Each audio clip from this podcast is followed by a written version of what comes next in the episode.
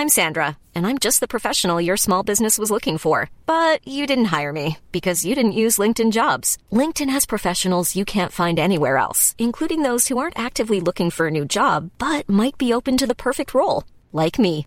In a given month, over 70% of LinkedIn users don't visit other leading job sites. So if you're not looking on LinkedIn, you'll miss out on great candidates like Sandra. Start hiring professionals like a professional. Post your free job on linkedin.com/people today.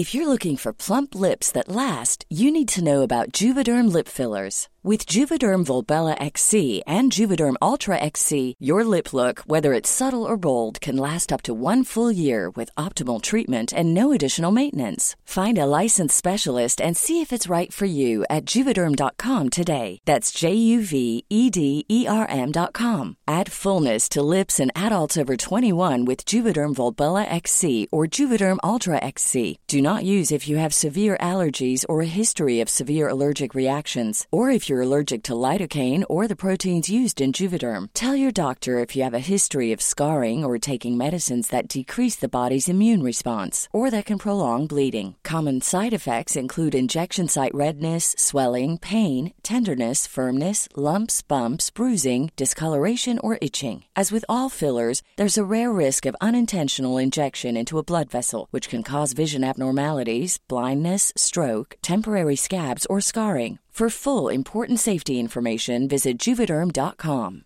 When you're ready to pop the question, the last thing you want to do is second guess the ring. At Bluenile.com, you can design a one of a kind ring with the ease and convenience of shopping online. Choose your diamond and setting. When you find the one, you'll get it delivered right to your door. Go to Bluenile.com and use promo code LISTEN to get $50 off your purchase of $500 or more. That's code LISTEN at Bluenile.com for $50 off your purchase.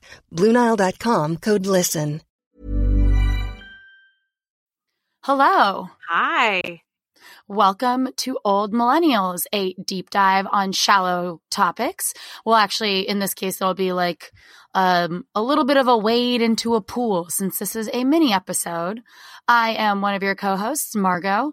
And I'm your other co host, Emily. And we are going to be talking about the currently controversial Yes. Hallmark Channel today and the movies that live therein, or mostly just like the holiday movies, because that's what they're known for. Before we get too into it, I will have to say if we sound slightly less enthused than we normally do, or even in that previous episode where there was some like wild clipping, well, it's because we've already recorded this episode before. So the thrill is mildly gone, but we Mildly still have a passion to talk about these horrendous sure. horror. I almost called them horror movies. These horrendous holiday movies that I mean, we. in some cases they are kind of horror movies. Like the Well, this current one, um, M, of at right, Utopia. the Write Before Christmas movie that I was telling you about with Chad Michael Murray, where he essentially stalks a woman who sends his mom a postcard for Christmas. Well, Oh, that God. is sort of. I mean, that could be a plot line from you, for all that I know. For season, sure. Season two coming December twenty sixth. Netflix, For please give us sure. money. But yes, these little holiday movies that we look to put on in the background that are interchangeable plot lines and white people are currently under fire. Well, for a number of reasons. I think this year, because Hallmark and Lifetime, especially now that Lifetime has the Lifetime Movie Network, which just shows Lifetime movies nonstop. That was like where they decided that they were going to start making some holiday movies. And somehow, I'm not sure if Hallmark and Lifetime are under like the same umbrella, but Lifetime started making more, if you will, progressive holiday movies as of late. And because I believe that they're kind As of held. show What? people of color and LGBTQ people and like showed the world that we actually live in. And like as we were had talked about in I think in the Netflix episode how they had that movie Twinkle All the Way that had like a gay couple in it, Hallmark and Lifetime being a part or being held in association with Lifetime is forcing Hallmark to have to kind of, for lack of a better term, come to Jesus about some of the things that are um, the not so fun tropes when you watch but like a, a, good a Jesus, like movie. the liberal, the liberal Jesus, like the one that's all love thy neighbor and don't judge people and let God decide on things and not have cast no stones. and also like make sure the homos stay away from the children and it's fine if you're gay but i don't want to see that so un- i think recently before all of this stuff with zola even happened the ceo of hallmark was being challenged by reporters about why they don't have any gay representation at all like not even like a side character not even like a shop owner nothing at all like it's fine if because they keep saying hallmark keeps saying that you know oh you know what we're gonna have you know, a same sex couple soon. Eventually, we're open to it. You know, we're thinking about it. But what about something a little bit more actionable, like an extra, or again, an uncle, or an aunt, or the person who picks up your kids from school, like literally anybody, like a side character. And then, since they've been getting away with having to fully answer for these questions, it came to light recently that actually it's 1 million moms who, I mean, fuck that fucking group to begin Oh, with. Like, they're the fucking worst they are horrible. there it's one of those things where like fundamentally I should like agree with you guys, but you guys are like um in the 70s, those like women against porn, like they're just like those people. It's like, look, it's none of your fucking business and it's really not that big of a deal to begin with. So why don't you just go find some other cause that needs this much enthusiasm and passion? But it all started because Zola dared to show a same-sex couple in their com- in their God commercial, which is insane. 2019, a same sex couple is shown on TV. God forbid. Also, what was that thing that happened with. Campbell's soup earlier this year where they were like, look, sir, if you don't like the soup, you can go fucking eat whatever else. Or I don't even remember. I don't even remember. I mean, I, they probably, as they've been doing in many of these, you know, household brand commercials, they finally started showing that families are not always going to be one father, one mother, cisgender couple with children. That families look different. Um, they have different makeups, and they dare to show that on TV. And then you have these crazy groups like One Million Moms who take it out on them and say, God forbid, someone show like someone show something that looks a little bit different. Like it, it baffles the mind that these people find the time to that that that would be their crusade. Like they can't spend the time instead of determining how other companies should be catering to their audience why don't they spend some time raising their own children but I just feel like you know you're getting fully dragged when Freeformed jumps on Twitter and is like, hey, Zola, hit us up. We're not afraid of inclusivity. I was like, oh shit, dude. You Oh. just got murdered on Twitter by Freeform. seriously And I mean, I feel Um, like we were sort of we did ourselves a disservice by not making it a point to watch that Lea Michele holiday movie on ABC this time next Christmas or whatever because apparently that has interracial couples. It has a gay brother. It has a I believe the lead is black. The I mean, obviously not Lea Michele, who is a white girl, but um I believe the her love interest in it is black and just shows all sorts of different walks of life. There's a widower, even though that is, you know, Hallmark bingo is like having a dead spouse is part of the um, dance that we do, shall we say, on in a Hallmark movie. But I feel like we should have watched that instead of watching Hallmark. Although I don't regret watching both of them. It's kind of funny to watch the fall of Vince, aka Adrian Grenier. What did you say? It's like a reverse entourage. It's like a reverse entourage like we we discussed this like you go from like teen movie who them to entourage to I would I would say teen heartthrob who who them. That was Yeah. definitely it. like MTV Undressed. Like you, you started your career on something like Undressed on MTV. Well, should we talk about these movies? I mean, so we tried to play the same game as we did with the Netflix movies. And, you know, spoiler alert, I told on myself in my little synopsis wrap up, but I think it's worth kind of running through the names of the movies that we might hypothetically watch before we get into the ones that we did watch, just because all of them, you know, when you, it's just like holiday word magnets that you threw at your fridge, you're like, yes, that's it. So, what were the Yeah. four that you would potentially watch? Um, a Christmas Detour, a Christmas Love Story, a Very Merry Mix Up, and a Royal Christmas. Yeah, they're all pretty basic, but all of them always have to have the word Christmas in it Yep. or something about like something Santa. pertaining to it. Christmas, Yeah, I have- Santa. I have the mistletoe secret, Christmas at the Plaza, Christmas at Graceland, colon, Home for the Holidays, which is the Adrian Grenier one, and Christmas Yes. at Pemberley Manor.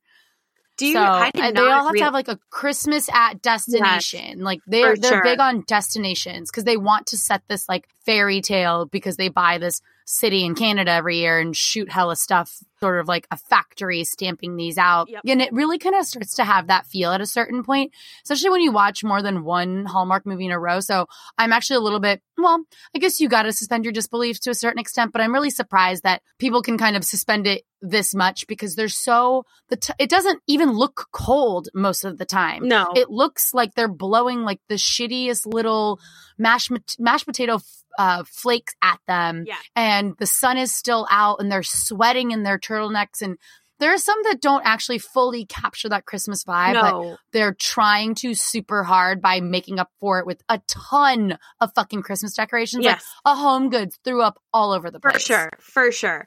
And I will say I think that lends itself well because no one in this in this in these movies ever looks like rosy cheeked or like particularly pale. Like everyone looks like they're pleasantly comfortable, which is not like what you would look like in a real life winter wonderland like this. No one is coming in from the cold. Everybody is nose. trying desperately to take Absolutely off their parka. Yep, yep. And there's so many. That's why some of these actually end up kind of looking a little bit like a play in some ways because they're sort of trying to be quarantined to the indoors because the outside shots don't really match. Like there are some shots from Pemberley Manor where there's supposed to be a delay. I mean, they're they're sort of exaggerating a delay, but there's still supposed to be some sort of delay because there's like ice on the ground and the helicopter can't take off. And they're like, it's getting very late, sir. And the sun is literally still out. Like, Yeah. only in Hobbs and Shaw have I seen such an egregious day for a night shot. And even Hobbs and Shaw, at least that like is funny to me Yeah. No, of course. But I think It's just insane. here. Yeah. The difference here being Hobbs and Shaw realizing how ridiculous it is and playing to that and everyone appreciating it versus these Hallmark movies, which like they I think sometimes realize they're a little extra but are still like playing to like a very serious audience of people who firmly are fans of the movies, fully believe and buy into this whole notion that they are in the midst of like some tundra. Well, those are the same people who yell back at you. It's not happy holidays. It's Merry Christmas. Or And the ones that like be a lesbian couple on a Zola commercial on and also would be the t- kind of person that would like write Starbucks about their holiday cups and get really upset about that kind of stuff. this. Uh, it's like every grade, not every grade school teacher, but a lot of grade school teachers I had growing up in Catholic school who were just like, make sure you never write Xmas. You need to keep Christ in Christmas. Oh my god, I remember that from Sunday school too. And I'm like, Xmas is so much easier though. Don't you guys know that? Latin people knew what they were. People who know Latin know what they're doing. Exactly. Seriously. Let's just leave it. It's fine. But yeah, th- they're also kind of probably the same kind of people that yell like the spirit at Christmas at each other because that's one prevailing theme in all these Hallmark movies. Oh, Are people yes. are saying the most unhinged Yuletide greetings at each other as if they're just canon, like they're Frosty the Snowman and shit. Like in Pemberley Manor, they shout uh, at each other about the spirit of Christmas as if it's just something that people. I don't think I've ever heard a single person say that to me in my real life ever. No, no. I mean, people say like, get that Christmas spirit, but like a full on reflection on the spirit of Christmas. No, but even like, oh yeah, it's just it's the spirit of Christmas. I'm Yeah, like, what? exactly. Exactly. That's exactly. what's that's what's gonna fix my financial problems. That's what's gonna pay my college loan debts. Is the spirit of You know- Christmas? I didn't know. you know, know that. what I realized? You know what I realized though is that in some cases here, like they never always, they don't always reference the birth of Christ or the nativity story, and so it feels a little bit like the spirit of Christmas is their way of being as secular as they can get on the Hallmark Network. Sure, like that's yeah, their kind of, that's their know, that's Jesus in wink, the middle. Yeah, of a slow dance. that's their wink, wink. That's their Jesus and leave room for Jesus in the middle of your slow dance. Yeah. That's that's Leave their room way. for this Christmas. it's make. Wasn't there? Oh my god! Actually, you know what? No, I'm not gonna butcher this Jewish holiday tradition of which I know like a passing amount, but uh, maybe I'll try it anyway. But you leave like a glass of wine out for some spirit during some high holy day, and Potentially. I can't remember what the spirit's name is, but it definitely tickled me. And I was like, this is why I should have been Jewish. Like, I, my parents really fucked up going Catholic or staying Catholic for that matter, because we don't get to do delightful things like leave out a glass of wine for a ghost so he'll bless our homes. Right. No, when I hear about various like Jewish superstition and I hear about various Jewish traditions, I'm like, I'm so much more in line with this than anything I was taught in my Catholic beginnings. Like, and we can keep the most in part of of Catholicism, which is the guilt. It's just a one for one Exactly. there. it's a one for one. But unfortunately, I don't think Hallmark's ever going to do even a Jewish couple at this point experiencing the spirit of Hanukkah. So I I recently read about this. They release quote unquote Hanukkah movies, but they all have some sort of tie into Christmas. Like it's a Jewish person like who's who's dealing with like uh their significant other who celebrates Christmas. There's some shit like that. Oh, Basically okay. parade as a hum, as a Hanukkah movie. It's a but real not Chrismukkah exactly situation. Right, exactly. Not in a cute OC kind of way. No, more in like a gross, like, here's a Lenovo laptop. Right, exactly. Make sure it's pointing out towards the camera. oh my god. Well, nothing. Well, yeah, nothing was weirder. Sorry about than the Netflix um, night before Christmas. There was like an Alexa situation happening. I'm like, wait, are Netflix and Amazon joining forces? Are they going to become the Disney Plus of streaming services? I mean, mark my words, in the next year or two, if there isn't any antitrust legislation that goes into play, then that is a very big possibility. But let's not, I won't make this about. No, let's let's circle back law. to your Hallmark prediction that next year you think that Hallmark movies are going to start when? Oh, Labor Day. I- I am see it. convinced. I see it because they started doing it like even just in November, and then didn't they do a Christmas in July situation? Yes. Well, this year they started October 26th because I remember seeing an ad for it that they started even before Halloween this time around. But I also was- think that they had a Christmas in July where they like probably re-released because I remember trying to watch Pemberley Manor over the summer, being like, "This isn't Christmas." And boy, am I did. glad that I watched Pemberley Manor. Probably did. I mean, that's that sounds very Hallmark. And uh, according to all these commercials that I've seen after watching several hours of Hallmark in the last few weeks, Cameras Candor and Pure Bure has uh, informed us that we will be getting Valentine's movies and Easter movies and Fourth of July movies and Memorial Day movies. I mean, like, why not? Most of these holiday. movies, even though they do look good from a production standpoint, look like they crank them out pretty easily. Like they have a formula and this is what they're going to do. But Mark my words, Administrative Professionals Day will get its own movie on the Hallmark Channel next year. Emily, we already have that movie. It's called Labor Day starring Lindsay Lohan. Everybody knows that. oh, but one thing I learned the other day, thanks to a very, very iconic podcast with Danny Pellegrino, is that the same people who wrote Holiday in the Wild, the um, Charlotte movie that I watched on Netflix, right with Rob Lowe. also wrote the Stalker movie right before Christmas as well. Oh my god. So these holiday script people, like, I know it's a good gig, but just like open the They door a little bit. Open, we can write the administrative day movie, be the definitive one to write that canon. So Ugh, I think there's a lot of potential there. But that is kind of crazy considering like how problematic in some ways Rob Lowe's character, well not really problematic, but kind of douchey Rob Lowe's character was in that movie. And it's like, oh, that leads itself nicely into like this Christmas stalker movie. I mean, I think the one thing that all holiday movies have in common, or at least, you know, made for TV ones, are that people are like immediately so trusting in yes. Christmas at Graceland, colon, home for the holidays. Adrian Grenier just immediately trusts this white blonde woman who used to work at the museum, uh, at the Graceland Museum with his kids and lets her move into his house with little to no questions. And she, uh, she didn't have a sword, but it was almost as quickly as Vanessa Hudgens being like, yes, strange man who I don't fully believe is from the 1300s, but definitely has a sword and says indeed a lot. Come live in my back house. Like it's literally the same plot minus the time traveling. I mean, 95 minutes. Uh, it's we, we got to start trusting people within 15 minutes here. I mean, it's Emily. It's less build- than fifteen. I mean, they got it down You're in like a tight five. They're like, yes, you, you, That's true. cool, great. If they have like one thing in common with those children, like then they get to take care of the children within 10 minutes. Like, oh, you you like pizza? Our child likes pizza as well. You can take care of them for the next three weeks. Obviously, that's none of these people have like, ever the seen The qualification in order to Omen. So, as we both notice, Hallmark has a really interesting way of writing up the synopses for these movies, which is to say that they don't really do a very good job of it and even consistently at all. No. But I think my favorite description was for Christmas at Graceland, colon, home for the holidays. it was described as a quote unquote likely sequel.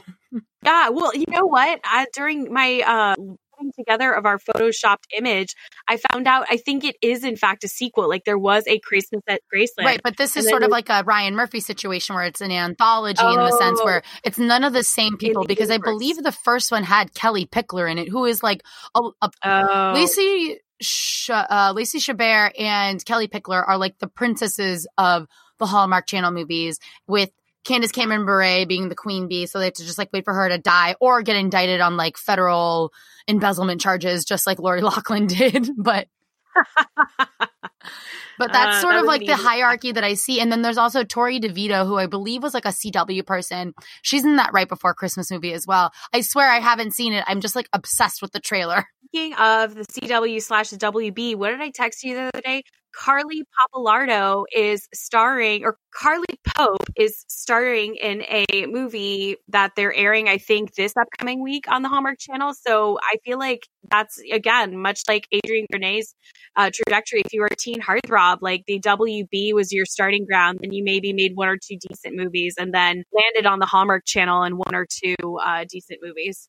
I mean, one could only be so lucky to have good, consistent work because not to continue to harp on like Hallmark's current situation, but Hilarie Burton of One Tree Hill fame came out saying that she was offered a Hallmark movie and that it paid really, really well and it was close to her house and it was like an easy shoot schedule, which like I believe all of that. But she said that in order for her to sign on to do it, they needed to be a little bit more inclusive. There needed to be, you know, a gay character, like more than one black person. Like she just like asked for a bunch of stuff. And when the script came back, in like her final stage of negotiation, she saw that none of her notes made it in. And so she walked away from it and they gave it to somebody else. And she was kind of bummed, but luckily she's in the sort of position where she's allowed to make these kind of demands and not have to worry about a paycheck or like missing a mortgage payment or whatever. So I thought it was very interesting to kind of get these glimpses behind the curtain as I have been getting with Hallmark movies as time goes on. Obviously, the more you end up finding out about how the sausage gets made, for lack of a better term. Yeah, I mean it's it's it's pretty fascinating. I have to say like I think maybe one day I feel like we've been getting a lot of really good documentaries about certain record labels or certain studios. Like I do think one day there will be a really fascinating uh, documentary on Hallmark and its movie production and just like what we've heard from in terms of controversies is just like the tip of the iceberg. Like I have a feeling something is going down and we don't even know yet. That's just my theory. Well, I mean, it's sort of like streaming wars. It's they're not the only game in town anymore. So if they don't kind of step up, I don't really know. I mean, it's obviously they have a lucrative business model, but obviously there's a, a need and a demand for more inclusivity and diversity in their movies and they're if they don't keep up with the times then you know all i gotta say is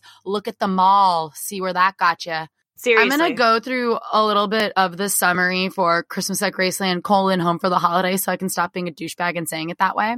Just like a quick rundown. Some of my notes are in here because, I mean, I feel like they're a little bit bonkers, just like this movie. And by the way, Hallmark movies are far too long. Netflix has it down. The Night Before Christmas yeah. was like an hour 15, like the perfect length, even though I've been told that Christmas Prince, colon, Royal Baby is not very good. Unbearable, not good would agree. I think that the Hallmark movies can sometimes take it take too long, introduce too many characters. Like I don't need that many secondary characters. That's too much expository like that's used solely for expository dialogue, like unnecessary.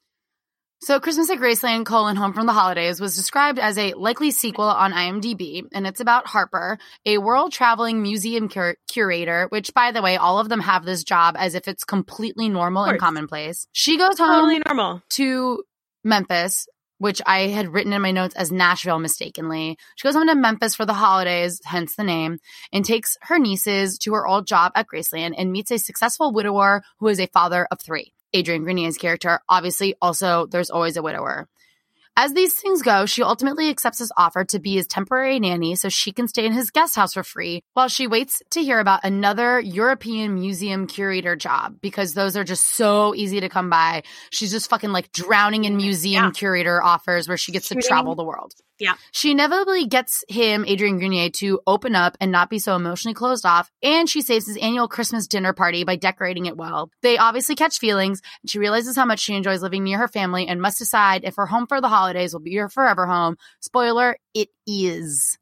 So Priscilla Presley makes an appearance in this movie and she looks fucking scary. I don't like to talk shit about women's bodies or faces, but that is some bad plastic surgery. Like it looked like it didn't look good. When she came on screen, I was like, oh my God, like I've seen a ghost. She doesn't even just like walk up. She just like appears behind them and she's like, I'm Priscilla Presley. Welcome to Graceland. I'm like, obviously this never fucking happens, but where the fuck No. did you even come from? She just materializes. So it, like added to like the spooky factor. Was there some sort of like factor in here where Priscilla Presley only let them use the estate if she was featured in this movie? Like, do they actually film in at Graceland, or is it just I think they, I mean, I didn't really do any research about the actual locations that they use, but it, it looked for all intents and purposes to my eyes, like the, fr- at least the front of it. Like they could have recreated the inside probably, not, I wouldn't say quite easily, but maybe some more common places. They just throw up some walls or whatever. Cause I highly doubt they would let them film in there cause it's, it's a museum and I don't think they have the budget, but they probably shot outside. But this movie has one, one Elvis Presley song for being named Home for the Holidays, Christmas Oh, at right. Graceland or whatever. And obviously Priscilla Presley being in the movie and that movie using an Elvis song feels like they're kind of contingent on each other. But I don't know. I mean, again, if I'm ever rich or, you know, like Priscilla Presley, I would never need to show my face ever again. And isn't that the dream? No. Like, I don't get it. that really is the dream? That's why I've always said I want to become famous for writing like three or four songs where I get royalties. Like if I wrote All I Want for Christmas Is You, I just read recently Mariah Carey has made $60 million in just from royalties from All I Want for Christmas Is You. That's And to think that she has a bunch more money on top of that is crazy because all I would Yep. need is $60 million Yep. for literally the rest of my life. I know. That's what I want. I just want to want, want to write one hit Christmas song and it's for someone else so I never have to perform it ever again.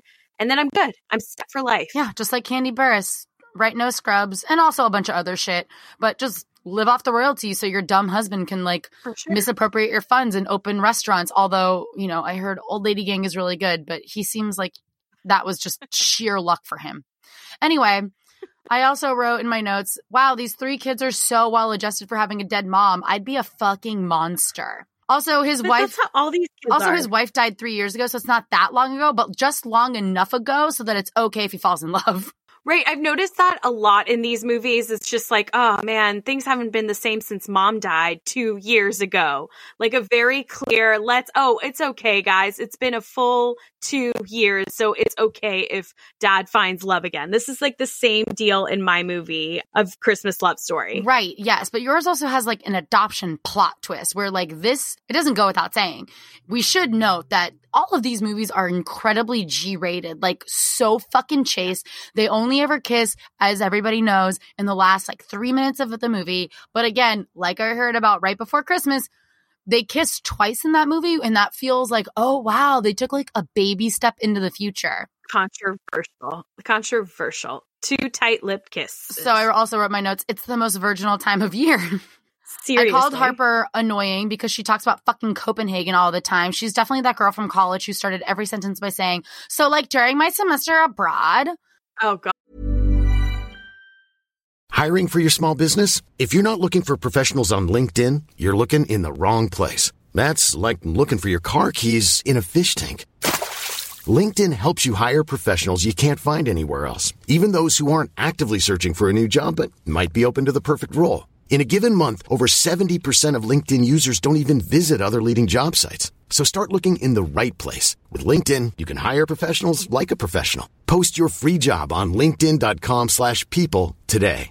How would you like to look five years younger? In a clinical study, people that had volume added with Juvederm Voluma XC in the cheeks perceived themselves as looking five years younger at six months after treatment. Look younger, feel like you. Add volume for lift and contour in the cheeks with Juvederm Voluma XC. Reverse signs of aging by adding volume to smooth laugh lines with Juvederm Vollure XC. For important safety information and to find a licensed specialist, visit juvederm.com. That's J U V E D E R M.com. Not for people with severe allergic reactions, allergies to lidocaine, or the proteins used in Juvederm. Common side effects include injection site redness, swelling, pain, tenderness, firmness, lumps, bumps, bruising, discoloration, or itching. There's a risk of unintentional injection into a blood vessel, which can cause vision abnormalities, blindness, stroke, temporary scabs, or scarring. Talk to a licensed specialist to find out if it's right for you.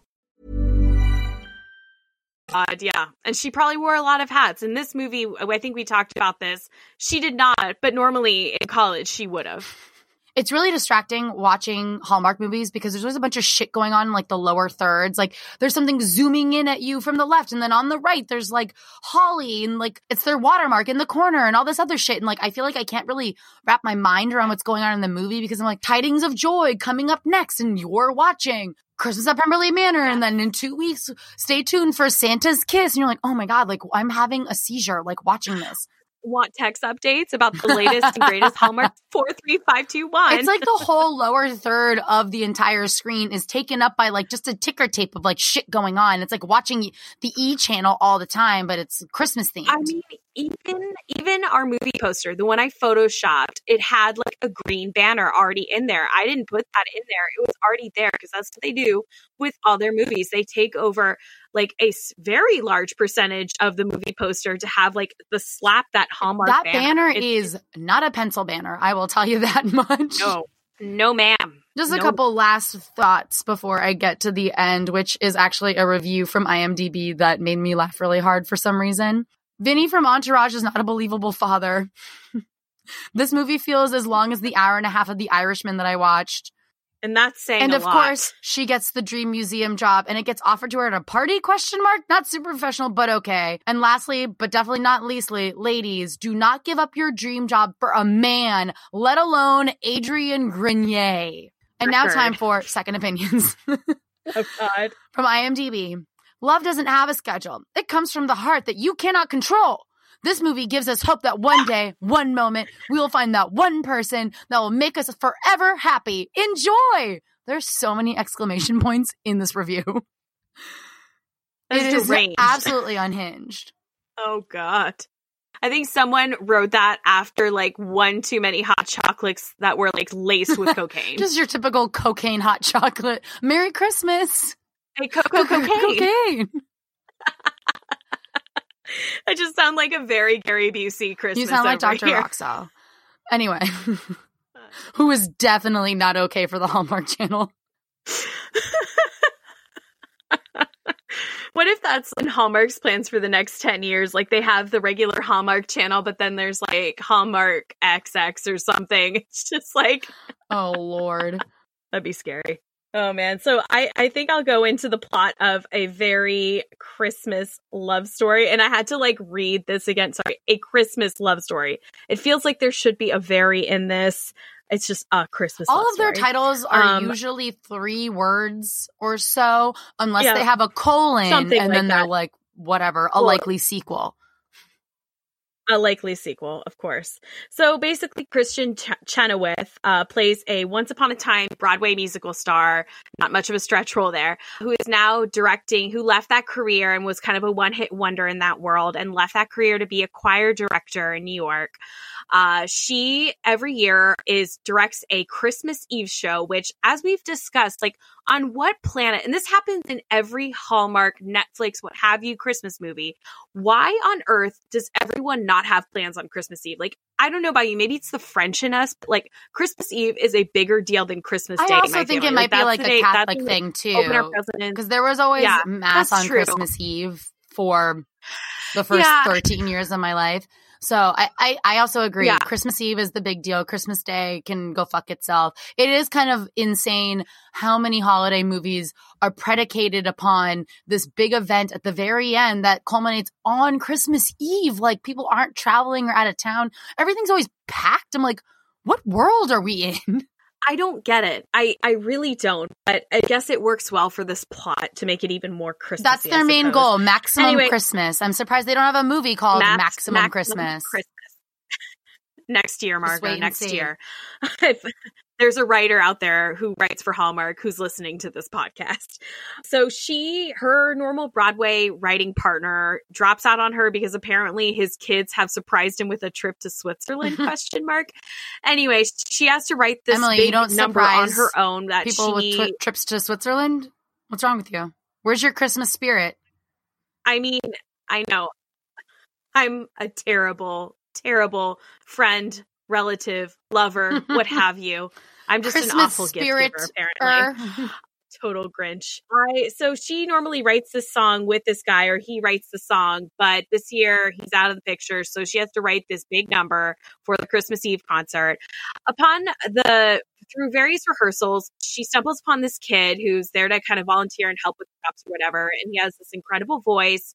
But we find out that he is uh, joining the choir for this Christmas concert against his dad's wishes. Uh, his dad thinks that he is working for a fintech startup as a volunteer. This kid is 17 years old and he's applying to college, and apparently, some fintech startup is all about him coming to work for them. I, I don't know on what planet, but okay, Jan. Uh, the dad is played by Scott Wolf from Party of Five, and uh, after Kristen Chenoweth kind of warms up to him or um, convinces him, uh, he lets his son be a part of this Christmas choir concert, and of course, a romance blossoms between Kristen Chenoweth and Scott Wolf's characters. During that time, we find out that Kristen Chenoweth gave up a baby for adoption many years ago when she got pregnant, um, and Scott Wolf lets her know that in turn, his son, the the kid with the good voice, whose name is Danny, uh, is in fact adopted. Um, he and his now deceased wife, because of course he's a widower. ding, ding, ding. Uh, Take a drink. Ding, ding, ding. Remember this for later. Where they adopted their son. And so later we find out in this plot twist that that son that she gave up for adoption is in fact this kid, Danny, and that Danny had sought out looking for his birth mother, found out it was Kristen Chenoweth's character, and just, oh, you know, played with along and saying that he kind of just stumbled upon volunteering for this Plot Christmas twist. concert and that's how plot twist. But with this complication in their lives, uh, all is forgiven at the end. Uh, people reconcile. Everyone's happy. Not that there was much reconciliation, but I'm maybe I'm taking this from Nicholas Sparks movie week. But anyway, everybody hugs and kisses at the end. The Christmas show is amazing. Kristen Chenoweth duets with the her adopted well biological and then a presumed to be adoptive son later because she and Scott Wolf end up together. And that is kind of all. Some of the interesting things to point out in this movie are on what planet does everyone's apartment in the, these movies look incredible for whatever job they have? Like this woman, It's like the I Sex mean, in the City had to have effect been almost in some ways. it is. It is. It's the Chase Sex in the City effect. Because unless Kristen Chenoweth's one hit wonder musical was like Cats or some shit, she is living large. Her apartment just looks like a Wayfair I don't want. Kristen Ding, Chenoweth's ding, ding, Call, claim to fame to be cats, though. Please, let's not do this. No, no, she deserves better than that. You're absolutely right. She deserves But as you know from But- watching Christmas in Handcuffs recently, which was also not shot in New York, but she manages to live in this enormous loft. You're like, how do people afford this? Not in any and they're always like a waitress or a public school happen. teacher or like Yes. a social worker. Yes. You're like, what? No. and and they're like, yeah, oh yeah, it's kind of shabby chic, and I'm like, yeah, but it's like shabby chic in the sense that like these things were all bought from Anthropologie and they all cost thousands of dollars. Yeah, like, exactly. no way in hell, no way in hell. Um, and then that adoption plot twist was weird because it just really comes in the last 20, 25 minutes of the movie. And so you're just kind of left to feel like some conflict was necessary in this. And I mean, backstory is that Kristen Chenoweth was in fact adopted and her mom gave her up under a very sim- similar circumstance. But do we really need that conflict to be that in the last 25 minutes? Like, it was just kind of an unnecessary plot point. I think there could have been conflict elsewhere with just like this kid, you know, not being allowed to sing and then is allowed to sing because his dad recognizes how talented he is. I, I feel like the adoption thing was just kind of forced upon us and really just an unnecessary You don't think it's because twist. Kristen Chenoweth is also adopted that they're like, oh yeah, let's just like make that a thing too. Oh, it totally is because I'm pretty sure if I recall correctly, she might be a producer on this, or at least have had some sort of like involvement in the production of this movie.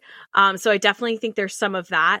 Um, and then the other final thing for me is just like kind of Zach and a Zac Efron high school musical fashion. Like we're supposed to believe this kid has never sung in his entire life and has uh, all of a sudden heard a it came upon a midnight clear for the first time in his life that day and can perfectly play it on a piano and sing it like quite beautifully. Like on what planet other than Hallmark movies and High School Musical? I'm with you both shot. It's also Utah. one of those like, things that gives kids false expectations of what their life is going to be like.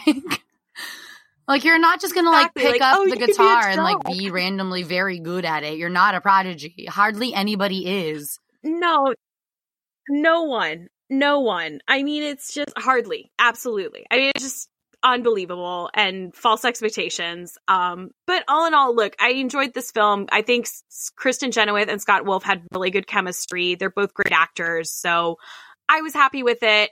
That's pretty much what I have to say about a Christmas. Well, I'm so glad story. that Scott Wolf ended up somewhere because I think Scott Speedman was on that weird show that was like, what? What is this called? With um the girl from Walking Dead. And I was like, huh. Felicity, two two of three Oh, yeah. Felicity cast members are still getting work. I wonder where Scott's at. The other Oh, one. Scott Oh shit, I'm Five. sorry. of what's his face? Uh, Scott he's on Scandal. No. um, not so. Scott Speedman's one of them, and then the I other just said one his name. is Scott Foley? No. Yes. Yes, I was Yeah. like, wait, is yes. Scott Yeah, Foley right. a yeah, new kid? Uh No, no, no, a no, kids no. in the hall. I almost said new kids on the block. Wow. Scott Foley. I feel like my Scott brain Foley. is melting out of my ears, so I better get to Christmas at Pemberley Manor, which is an incredibly loose interpretation of Pride and Prejudice. Based, well, it's an incredibly loose interpretation of Pride and Prejudice in the sense that they borrow themes, sort of, but mostly they just steal all the characters' name. Case in point, the main character's name is Elizabeth Bennet, but she, in this case, is a New York City based, I guess I can just say New York based event planner. She travels to the East Coast to organize a Christmas festival in Lambton at this lavish place called Pemberley Manor. Although she's denied at first, Elizabeth convinces William Darcy, another uh, Pride and Prejudice straight lifted, to let her use the family's property for her celebration. During the party planning, Elizabeth reminds the Scrooge like Darcy of the magic of Christmas and the powers of falling in love, borrowing themes from Pride and Prejudice very loosely, though. It's basically a whimsy lady has to decide between a dork and a kind of dickish businessman because the kind of dork is the town's mayor, who is her friend from, I believe, law school, to be completely honest. And it's in my notes. I was checking my email throughout this movie, so I wasn't like fully in there. I couldn't really like get my eyes on a confirmation of whether or not she went to law school, but the mayor of this tiny town who hires her to do this definitely went to law school and they know each other from college, but they keep mentioning a law school. But m- before we get into all of that boring white bread nonsense, we need to talk about the fact that Meredith Blake is Elizabeth Boss and her name is Caroline Bingley. Elaine motherfucking Hendrix is in the house. I'm so happy to know that she got She well paid on this Bingley movie. casting. Perfect Caroline Bingley casting. I love her in everything I've ever seen her in. She's great. She did so well playing to the Dennis Quaid engagement announcement to a 26 year old. We stand you. Remember when you watched Parent Trap and you found out that Meredith Blake was 26 and you're like, oh my God, that's so old. And then now we're older than that. And we're like, oh, whoops. Yeah. I'm closer to Dennis Quaid's age, apparent age in the Parent Trap. I think they're like the parents are supposed to be 36, 35 because apparently they had the the girls at like very young age. But yeah, they're like I'm very close now to the parents in the Parent Trap age, which is What was the scary. Oh God! to say the- what was the nanny's name? I want to get close to her age. I want to get close to. Kessie's age, Or Chessie, Chessie. right? Isn't it Chessie? like Chessie. Chesty, but not. Yes. Yes, Anyway, is. Some more thoughts, scattered thoughts. The love interest William Darcy is is also the producer from season two of the show Unreal. He wants to tear Ah. down the spirit of Christmas and Pemberley Manor to build condos. So his family owned Pemberley Manor and he's the only son and both of his parents are dead. So it is bequeathed to him and he wants nothing to do with it because he doesn't care about Christmas and he's a Scrooge and yada yada. And so he's selling it to these real estate developers that are going to tear it down and turn them into condos. But he doesn't care because he's going to take all that money because he's already rich, obviously. He's going to take all the money that he makes from the sale and puts it into like a nonprofit or like a foundation or some other bullshit like that. So the mayor that I was talking about earlier has what I like to call he's got big Ryan Reynolds energy, but like the Bobo version of Ryan Reynolds, like trying kind of too hard to like land the joke. And you're like, okay, we get it. You're like the funny one. You don't have to try so hard. But he looks just like Jason Sudeikis, but the Bobo version of that, like Jason Sudeikis like cousin or like Uh, his half brother. Right. Like they, he just like looks like a lot of people and acts like a lot of people, but aren't he's not any of them. And you're like, he's a composite of C grade version. if you put both of those actors in some sort of like AI in in the cloud or whatever, and you mixed them up, you'd get the mayor of Lambton or whatever it's called. yes, So to go along with more of our bingo traits, they're always fresh off of a breakup. So both of them are. Ding, They have a classic mute cute where she yells at him for being an asshole to his assistant that he's lightly hazing. And it has to be noted immediately that the two leads have like a negative amount of chemistry. Like they do not look like they're interested in each other, let alone will fuck at any sort of distant point in the future. They barely look like they want to kiss each other. Like talk about closed fucking mouth kiss at the end. Like ugh, just like like the way you kiss your grandma. It's like gross. I don't want to see that. I don't want to see that at all. Give me that Zola commercial, please. At least those people look in love. Um, let me see. You know who does have chemistry are their assistants. So she has an assistant that like helps with like the manor or whatever, and then he has an assistant that he's hazing in that first scene. Those two have a ton of chemistry, and that is the Christmas spirit baby coming in here and getting people to fall in love. There are so many instances where I'll watch movies and I root more for the secondary couple. Like they're just such better actors. The chemistry's there. They whatever happens to the prime characters, I could give less of shit. But like um the secondary ca- characters however are way better more compelling and i just want nothing but good things for them I'm going to run through two quick Hallmark tropes here, which is there's a dead mom alert for Mr. Darcy. And also, every woman in a Hallmark movie is a party planner. She's also a lawyer or just went to law school.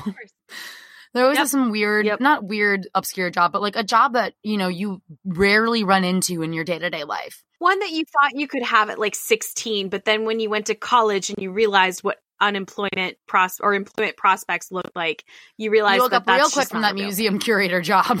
So Oh, the yeah. business, there's a Oh, business yeah. conflict of interest that ruins the spirit of Christmas, but we believe in the magic of Christmas again because we keep yelling it at each other and because Santa is real. He is sort of like the groundskeeper that comes with the house. Again, he's the tannest person I've ever fucking seen, Emily. He looks like a goddamn purse. He's like this bald, tan Santa man who Sean called immediately. He's like, I bet that guy's Santa, and then walked out of the room and then came back at the very end. He's like, Oh, is that dude Santa? Told you. And it's true because these movies don't give a shit. They'll throw a Santa with a tan anyway at any place at any time. He, Santa, ostensibly shows up to Pemberley Manor, moved by the spirit of Christmas, and also Elizabeth Bennet's Christmas wish, which was to find true love, and it ends up being Mr. Darcy, and they have one gross, tight-lipped kiss at the very end that you do not believe, but I guarantee you those two assistants fucked that night. It's a Christmas miracle. glad to see the spirit of christmas works in Spirit Christmas mysterious is alive ways. and well.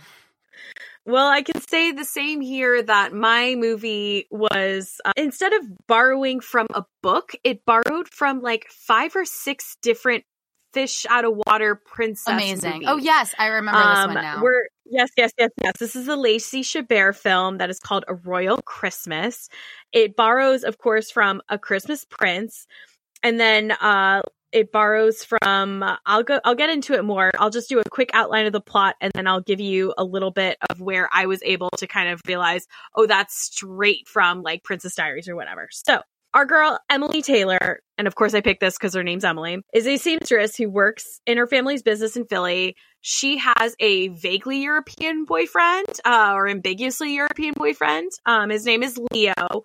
We find out he's from a country called Cordinia, and guess what? It reeks of Genovia to me. I love that Um, they. I think we're led to believe it's like Luxembourg or something like that. I love or that Monaco. Hallmark also stands a made-up foreign country. Oh my God, does it not love it? It is incredible how many fake. I would love for someone. This is a poster idea for calling all graphic artists out there. If you can comprise a poster of all the made up lands in Hallmark World and could like make a map out of that, I would pay good money for it. By that I mean I'd probably pay ten dollars and have like a small. Wait, I thought that you were confident I would in Photoshop now. Oh, you're right. who am I? Who am I calling out for these requests? I am now. Emily don't need no man. She can do it her I damn self. Photoshop this. That's right. That is fucking right.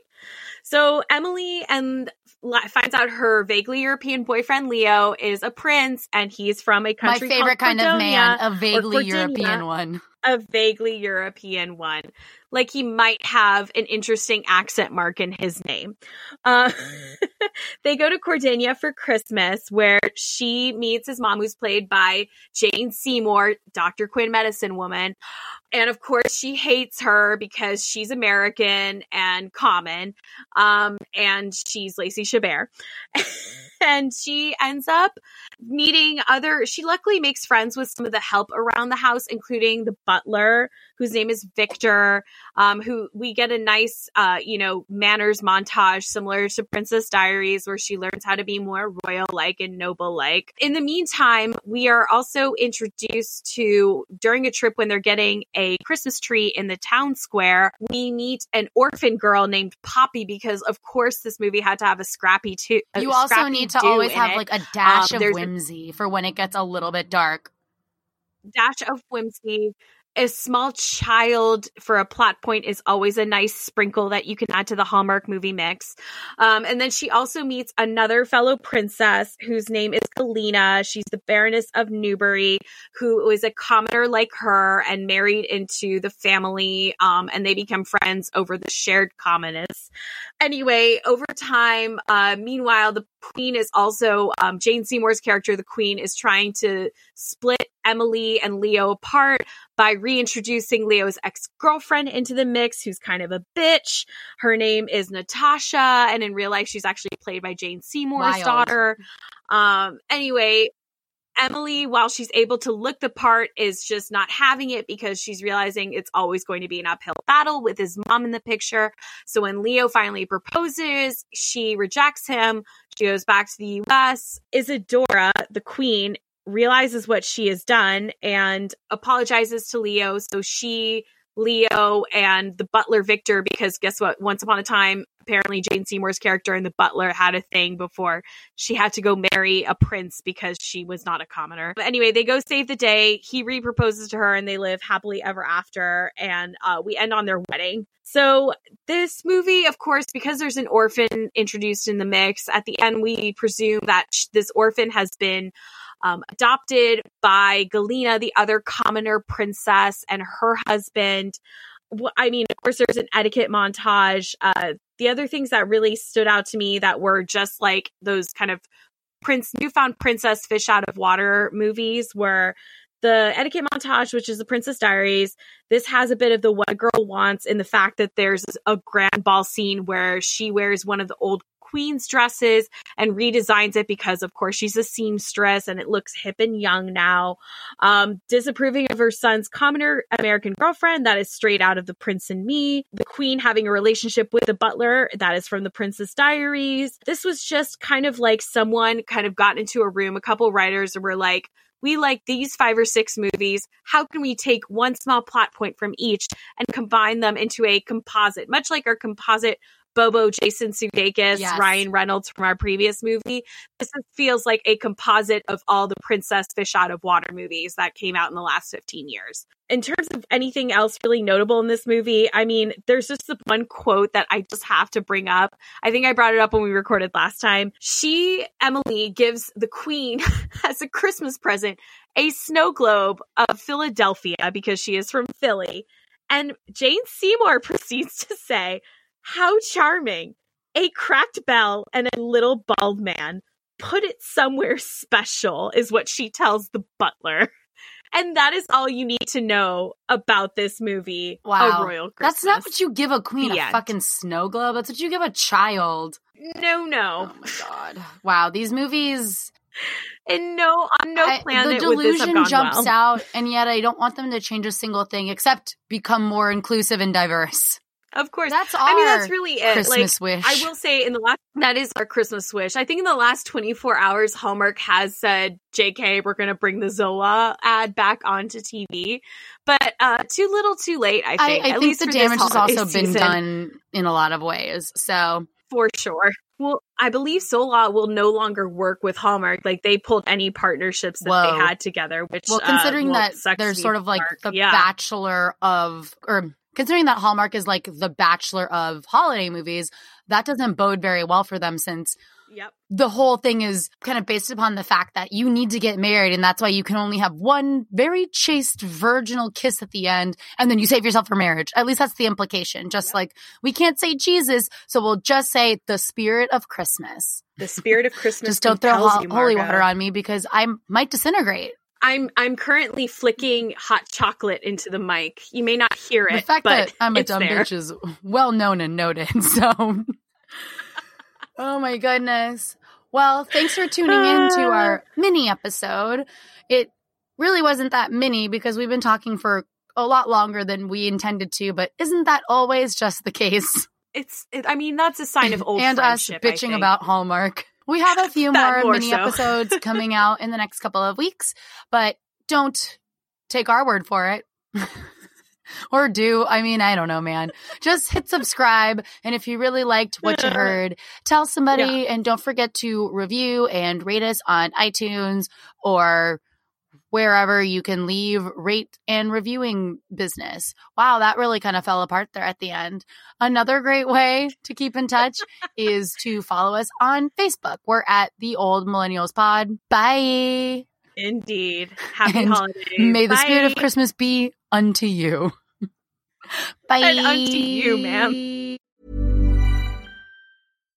If you're looking for plump lips that last, you need to know about Juvederm lip fillers. With Juvederm Volbella XC and Juvederm Ultra XC, your lip look, whether it's subtle or bold, can last up to one full year with optimal treatment and no additional maintenance. Find a licensed specialist and see if it's right for you at juvederm.com today. That's J U V E D E R M.com. Add fullness to lips in adults over 21 with Juvederm Volbella XC or Juvederm Ultra XC. Do not use if you have severe allergies or a history of severe allergic reactions, or if you're allergic to lidocaine or the proteins used in Juvederm. Tell your doctor if you have a history of scarring or taking medicines that decrease the body's immune response or that can prolong bleeding. Common side effects include injection site redness, swelling, pain, tenderness, firmness, lumps, bumps, bruising, discoloration, or itching. As with all fillers, there's a rare risk of unintentional injection into a blood vessel, which can cause vision abnormalities, blindness, stroke, temporary scabs, or scarring. For full important safety information, visit juvederm.com. Planning for your next trip?